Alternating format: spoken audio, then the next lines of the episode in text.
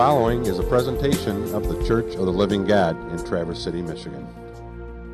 The book of Jude. And today we're going to talk about a phrase that Jude uses called the way of Cain. Here's where he mentions it. It's in verse 11.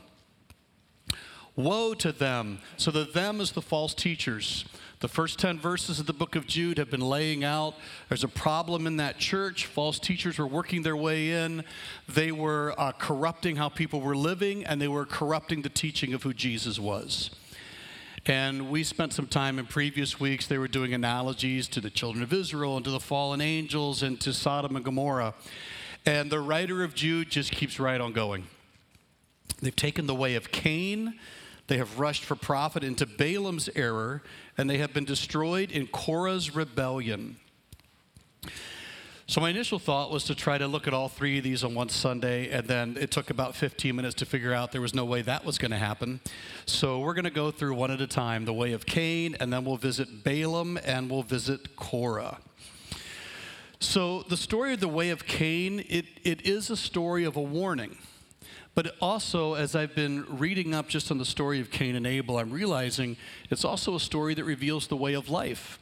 We tend to think of it as a judgment story, and it is. Cain did something wrong and he received a judgment for it.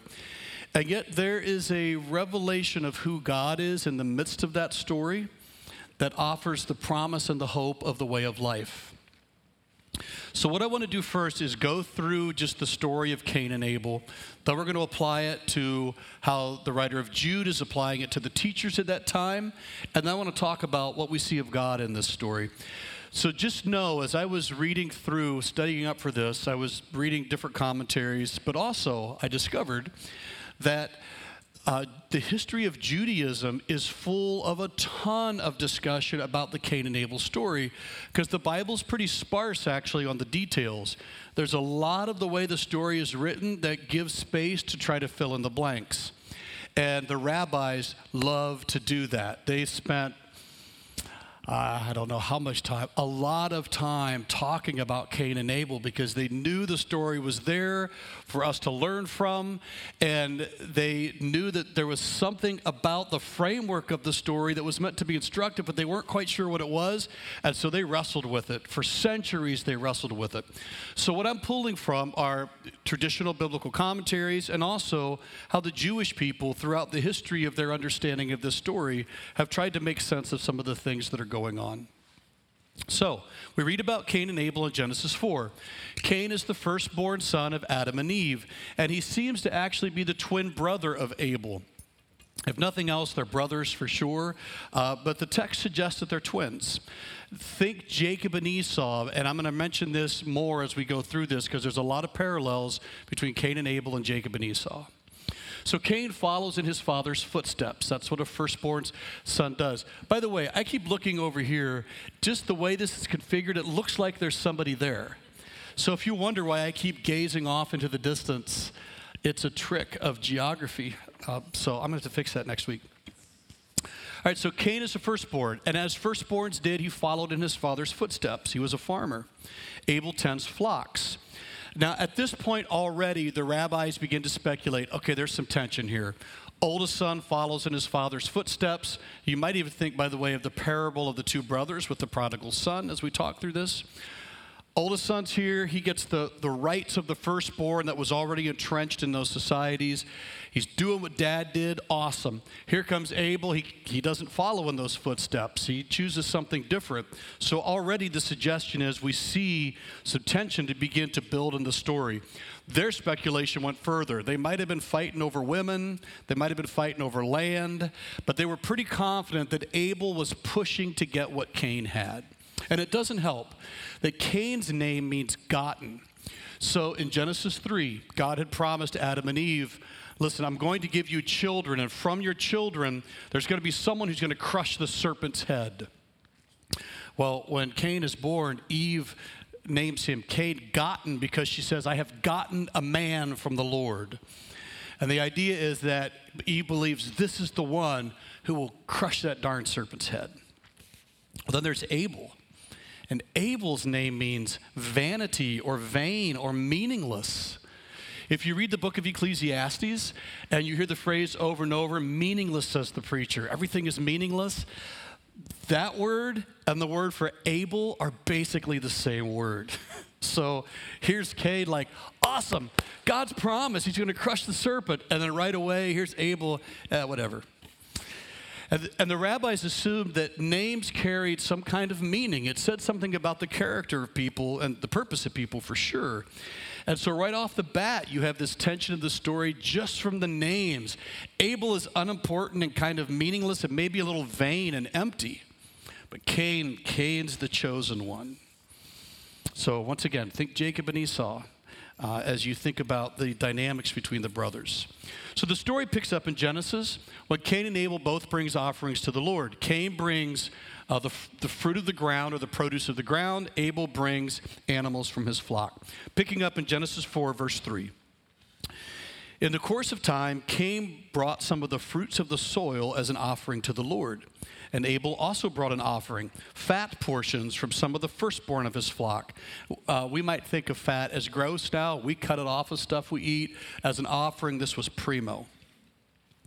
The Lord looked with favor, favor on Abel and his offering, but on Cain and his offering, he did not look with favor.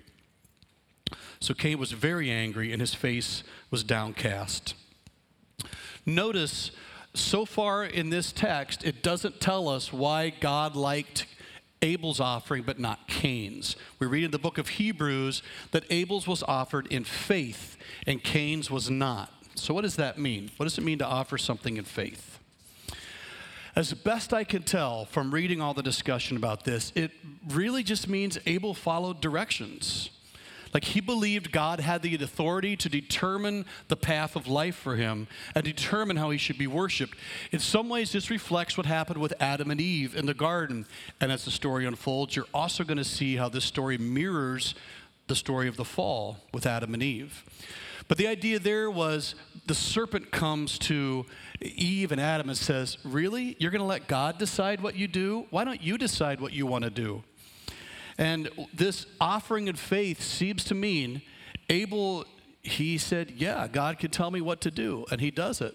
But Cain follows in the footsteps of his parents and says, Nah, I, I don't think God can tell me what to do. Um, I'll do it.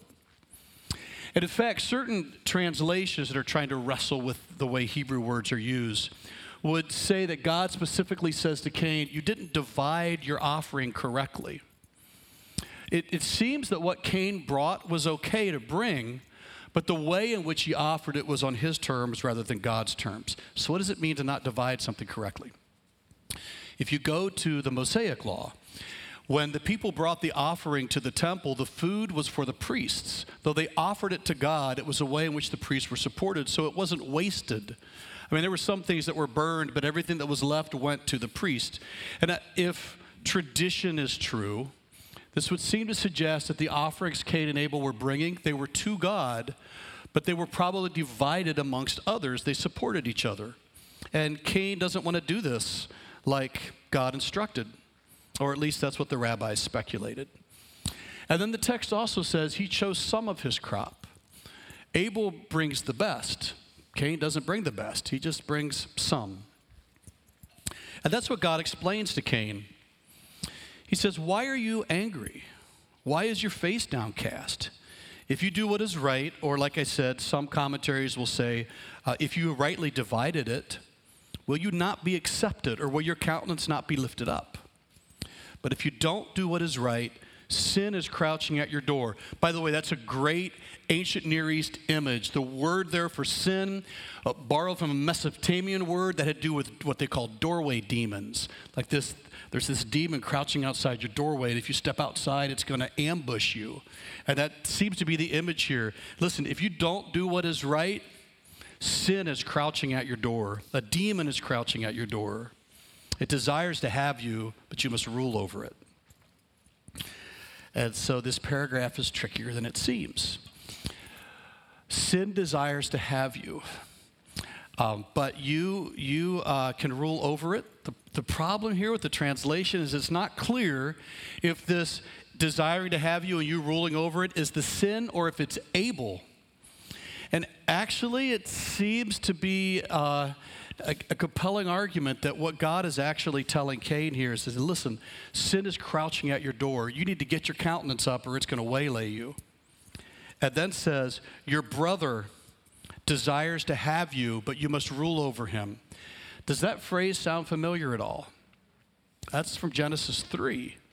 Part of the curse in the relationship between Adam and Eve um, your desire will be for him and he will rule over you. That was part of the curse. It's the exact same line, which would seem to suggest there's a relational dynamic going over here or going on here. In fact, if you read the, the Brenton Septuagint translation, it's going to translate the verse this way.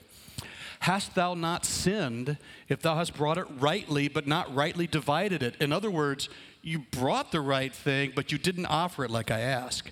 Be still to thee shall be his submission, that would be Abel, and thou shalt rule over him. And the idea is, is this. This is where the rabbis would look at this and go, okay, we think like Jacob and Esau, Abel was gunning for Cain's rights of the firstborn. And God says to, to Cain, listen, um, first of all, do what is right. Sin is crouching at your door, it's coming for you. Uh, and then referencing this tension, uh, yeah, Abel desires to knock you out of your place, but be patient, be faithful. You'll be okay. Now, I, I think I prefer that second reading because it taps into the relational dynamics that we see in Genesis 3. It's not a hill I'm going to die on because either way, uh, the point is that Cain is on a path where he's either going to be mastered by sin or mastered by his brother. And either way, God says, uh, listen, lift up your face. It doesn't have to be this way. Your history isn't your destiny. Just do what's right. So Cain and Abel go into the plain and they have a conversation. Once again, this is an odd paragraph to try to translate because the Bible doesn't record what they say. In fact, there's a literary blank there that baffled the rabbis. So if you can go to the next slide. You'll, your Bible will probably phrase this one of three different ways. Either that Cain told his brother, which suggests Cain told his brother about his conversation with God. And then it will translate it as, and it came to pass that Cain killed Abel. Your translation might say, so Cain spoke to his brother. And the implication of that is they had a conversation to try to uh, work out whatever tension was between them. And then it'll typically follow with, and then it came to pass. And the and it came to pass phrase is almost always meaning over a long period of time. Eventually, Cain killed Abel. But your translation might say, so Cain said to his brother, let's go into the field. Uh, just so you know, Let's Go Into the Field is a later addition because they knew there was a conversation that was supposed to be there. And since the next line was, while they were in the field, they're like, okay, he must have said to him, let's go into the field. So while they were in the field. And, and so I know I keep referencing the rabbis, but I was just fascinated by reading about this this week. There was a whole lot of discussion about what were they talking about? What happened in this conversation? And that's where they would go, okay, I think it might have been this, it might have been this. It certainly had something to do with the offering because Cain was very angry that Abel's was accepted and his wasn't. But something is going on here. And one of the fascinating things to me that I was not aware of, and I'm 51 years old and I've grown up in the church, is that in Jewish tradition, Abel is not necessarily seen as a great guy. In fact, in all of these conversations and all of these tensions, so once again, think Jacob and Esau. Um, think the parable of the two brothers, the one with the prodigal son. It wasn't as if one is pristine and just admirable in every way and the other's terrible. It's like they're bringing stuff that's clashing. And there was something about this clash, whatever the conversation was, that eventually this explodes into and it came to pass that Cain kills Abel. And here the parallels between Genesis 3 and 4 become even more clear. God questions Cain just as he questioned Adam. He said to Adam after his sin, What have you done? And he says to Cain, Where is Abel? Where's your brother? So God gives him a chance to come clean. Just notice this. It, it's like when our kids do something wrong and we're like, hey, what happened to the cat's tail? And you give them a chance to go, I cut it off, Dad. That didn't really happen in my house. Uh, just an example. You give them a chance to own it. And if they own it, odds are really good what follows after that is going to be very different than if they go, uh, he did it. And you find out later that's a lie. All right, that's two different tra- trajectories. And it seems as if God is saying here to Abel, Abel, or Cain, Cain, where's, where's your brother? Where's Abel? And uh, Cain has a choice now. Cain can go, well, I killed him. And then I don't know where the story would go because that's not what he says. He says, I don't know. Am I my brother's keeper? The implication, by the way, is yes, in fact, you are, but there is a Jewish parable that goes like this A thief who stole things in the night and was not caught. Or, sorry, a thief stole things in the night and was not caught. In the morning, the gatekeeper caught him, and he said to the thief, Why did you steal those things? And the thief said, Well, I'm a thief, and I didn't let down my profession. But you, your profession is to guard the gate. Why did you let down your profession? And now you ask me this? Do you get that cool blame shifting? Like, I actually did my job. You're the one who didn't do your job. How dare you call me out on this? And this really is what Cain is doing. Cain's blaming God. And I don't want to go into all the Hebrew of this, but he's basically saying, listen, you're the shepherd of that shepherd. You're the guardian. You're the one who was supposed to be watching out for him. He's your responsibility. Have you heard this before? This is Adam. Uh, the woman you gave me gave me the apple. And now here's Cain. Uh, you're the shepherd of that shepherd. You allowed it. You watched it happen and didn't stop it. So Cain, rather than confessing, he becomes belligerent and he becomes insulting. And so God explains how the consequences are going to work. So in Genesis 3, the serpent was cursed. Genesis 4, Cain is cursed. So here you see, by the way, Cain, who Eve thought was the man God sent to crush the serpent's head, he's actually continuing the line of the serpent spiritually. So, like the serpent was cursed, Cain is cursed. So, the ground that Cain loved has soaked up the blood of his brother. So, Cain sows death into a ground that's meant to give life. And so, God says, okay, you want to sow death? You'll reap death. The ground won't give you life anymore. And, and now, because of that, Cain can't farm. And also, he killed a family member. And so God goes, uh, uh okay, you don't want your family? you'll wander. And this could mean he's a vagrant. The Bible also talks about the land of Nod, where he goes to. Nod means wandering. So I don't know if God's saying, why don't you go to the land of wandering, the land of Nod, or if maybe Cain is the one who founded the land of Nod. Either case, you are unhooked from the things that were meant to bring you stability because you've disrupted all of them. In fact, if you see now Cain's legacy, you'll see, and I'm not going to read the passage, but as you read through his descendants, they wander further and further and further away from God. This is his legacy. So now Cain plays the martyr. He says, What if people kill me? Uh, says the man who just killed another man. He says, This is more than I can bear. And I think basically saying, What if I get what I deserve? But here we see a God who is rich in mercy he gives him something to cover his vulnerability. Does that sound familiar?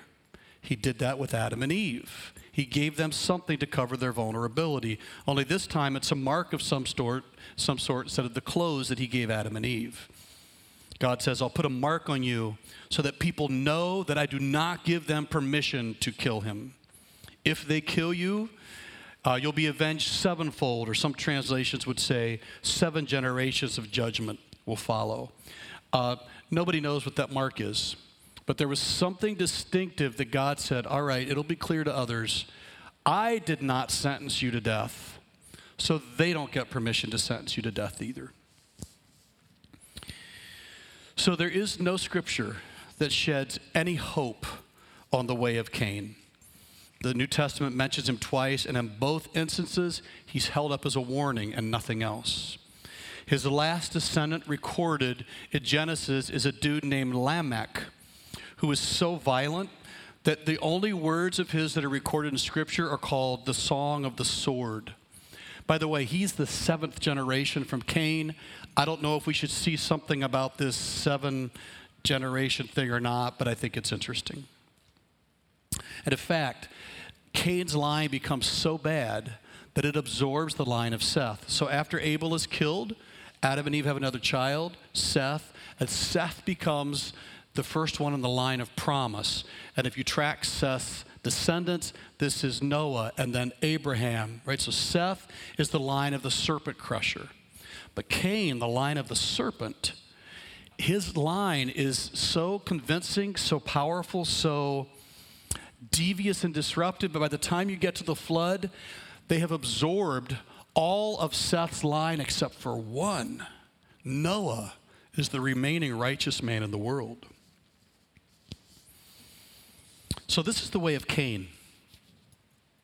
And Jude says, This is the way of the false teachers. So, just some bullet points of what we covered so far. It starts with a rebellious heart clothed by religious ritual.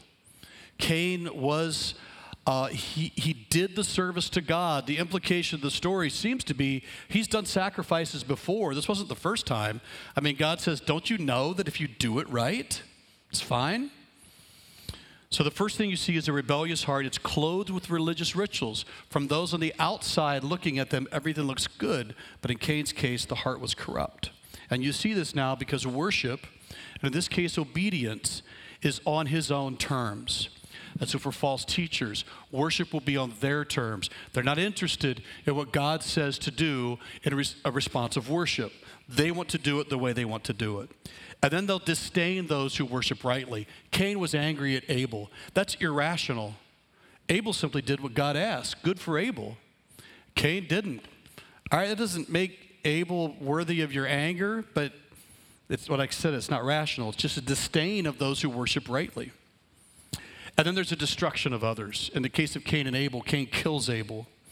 But the Bible uses other language of how we can bring spiritual life and death to people, or how false teachers can shipwreck the faith of other people. So you still see it moves to the destruction of others. And then God challenges him, and you see an unrepentant rebellion at God's correction. And God gives, and we're going to come back to this later, God gives chances. At every time, Cain says, No, thank you.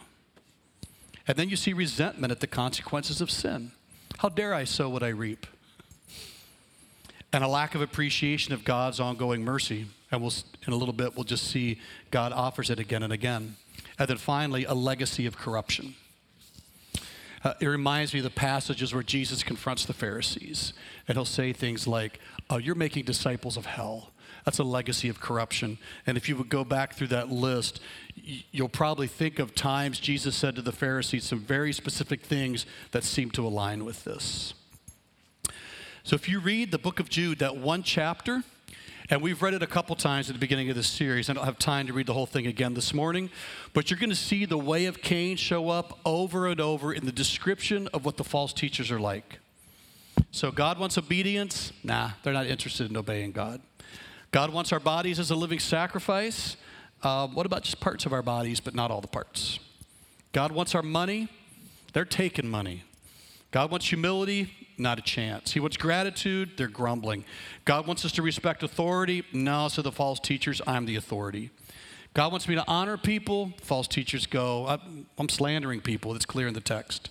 And then God wants his shepherd to feed others. But these false teachers, they are just taking, taking, taking from the people they're supposed to be giving to. I think that's the way of Cain. And one of Jude's warning is this is leading you to your destruction. The legacy of corruption is going to play out. Okay, so Jude was written for our guidance. So for me as a pastor, one of the things I see when I read this passage is, oh, okay, Anthony, you, you got to be serious about what it means to be in the service of Christ. If that list I just gave captures the way of Cain, oh man, I can't just clothe my life in religious rituals while I have a rebellious heart. I'm not allowed to be obedient or worship on my own terms. Um, I can't be angry if it looks like God's blessing other people in a way He's not blessing me. Uh, I have to repent at God's correction. I can go through this whole list and go, okay, as, as a pastor, God forbid that I follow in the way of Cain and in the way of these false teachers and bring a legacy of, of corruption or destruction to the congregation. But I think for you, as members of the congregation, in some ways, it's a punch list of responsibility for those who are in spiritual leadership in your lives. It's for you to look at this list and go, okay, does this characterize those whose leadership I'm under. So that includes me, but that includes other people in this church. And if you see something and you go, I think this is starting to look like the way of Cain, that I, I think you have a biblical responsibility to pray for us and confront us so that godly sorrow brings repentance. And if that doesn't happen, then you got to run. You got to run if your spiritual leadership is following in the way of Cain, because it's going to lead you toward destruction. So, so this is a sobering passage for me. because for one, it reminds me of my responsibility, but for number two, I have to put myself and others in the church out there to you and say, the Bible is here for your instruction. If you start to see that things are drifting, you need to come to us. Right? Jude is written for our good and ultimately for God's glory. So I, just want to close here with how we see the grace of God in this story. First of all, God says to Cain, Lift up your face. Oh, I love this. After Cain brings this rebellious, wrong sacrifice, God doesn't go, Boo! I've been reading Princess Bride this week. Boo! God doesn't do that to Cain. He goes, Cain, lift up your face. I mean, God said, Yeah, Cain, that sacrifice is not going to work. And Cain's like, Arr. God says, Oh, no, no, no, that's not the response. Lift up your face. Have any of you seen this video going around? It's these two college basketball players, and one of the guys is really tall. No, one of the guys is really tall, and he's clearly just made a mistake, and he's walking down the court like this. I don't, and there's this little guard, like half his size, next to him. And as they're both walking down the court side by side, this little guard reaches over and he puts his hand under his chin and he pushes his face up. And they keep on walking. I think that's the idea here that God says to Cain, Cain, lift up your face. I didn't, I didn't confront you on your bad sacrifice to knock you out of the race. I'm for you. Lift up your face. And he warns him if you keep your face down, sin's going to get you, man. Sin will get you.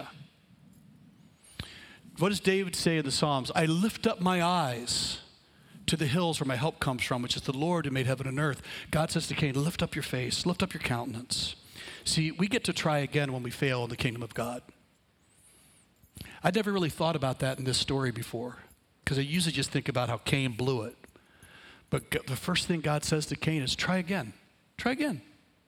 You know how to do this. Lift up your face. And the second thing is that God will give us a chance to own our sin. When he says to Cain, Where's Abel? I mean, we don't know how the story would have gone had Cain said, Yeah, I killed him. We don't know how that would have gone, but it sure looks like God is giving him a chance to confess, to repent. Repentance is always an option in the kingdom of God. When God says, What have you done?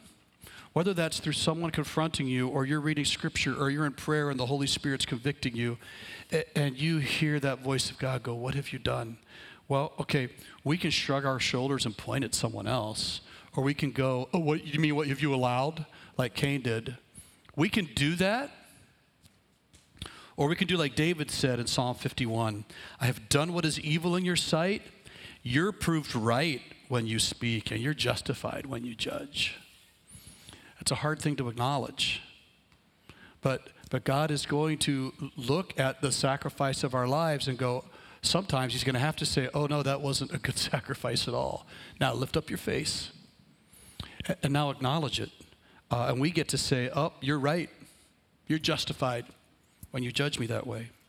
God gives us a chance to own our sin and repent. The third thing is that we see a promise of the big picture here, and that's God's promises and purposes will not be thwarted. So when Moses is writing or compiling the book of Genesis, keep in mind, apparently that's when the Israelites were between their, their deliverance from Egypt and their arrival in the promised land. And if you remember right, the people are grumbling, like, I don't think the promise is going to happen. This is taking forever, and we've got all these problems. And so, one of the things you see throughout the Old Testament over and over are stories where it looks like God's promise has been thwarted, but it's not. God always fulfilled his purposes and his promises. So look at Cain and Abel. Cain was the son that was gotten apparently to crush the head of the serpent, and then instead he crushes his brother. That was supposed to be God's plan. Oh, no, God has Seth. God had a plan. The purposes of God will not be thwarted. And this is where I think, once again, for the, the people, was lift up your face to the children of Israel. You're, now you're looking down. Now you're grumbling and complaining, and sin is going to crouch at your door. Uh, lift up your face. Look at the God who is leading you and taking care of you. And then finally, there's a messianic connection, and that is that the spilled blood of Christ speaks a better word than the blood of Abel. And that's from Hebrews 12 24. That even though this story is a sobering story of how sin leads to violence, and the, and the Bible is full of different images of where the blood is crying out to God. It's the blood of the martyrs, it's the blood of innocent victims. If you get to Revelation, when blood is spilled that shouldn't be spilled, it cries out to God for, for what? Justice, for vengeance. Yeah. But then you see that the blood of Christ, also an innocent victim's blood spilled into the ground, does something different. And here I'm going to quote from Charles Spurgeon to wrap this up. This is from a sermon he gave. There is a cry heard in heaven. The angels are astonished. They rise up from their golden seats and they inquire, What is that cry? And God looketh upon them and he saith, it is the cry of blood. A man has been slain by his fellow. A brother, by him who came from the bowels of the self-same mother, has been murdered in cold blood through malice. One of my saints has been murdered, and here he comes. And then the cry was heard, loud and clear and strong, and thus it spoke Revenge, revenge, revenge. And now, beloved, just contrast with this the blood of Christ. That is Jesus Christ, the incarnate Son of God. He hangs upon a tree. He is murdered, murdered by his own brethren. He came unto his own, and his own received him not, but his own led him out to death. He bleeds, he dies, and then is heard a cry in heaven. The astonished angels again start from their seats and they say, What is this? What is this cry we hear? And the mighty Maker answers yet again, It is the cry of blood is the cry of the blood of my only begotten and well beloved Son. And God, uprising from his throne, looks down from heaven and listens to the cry. And what is that cry?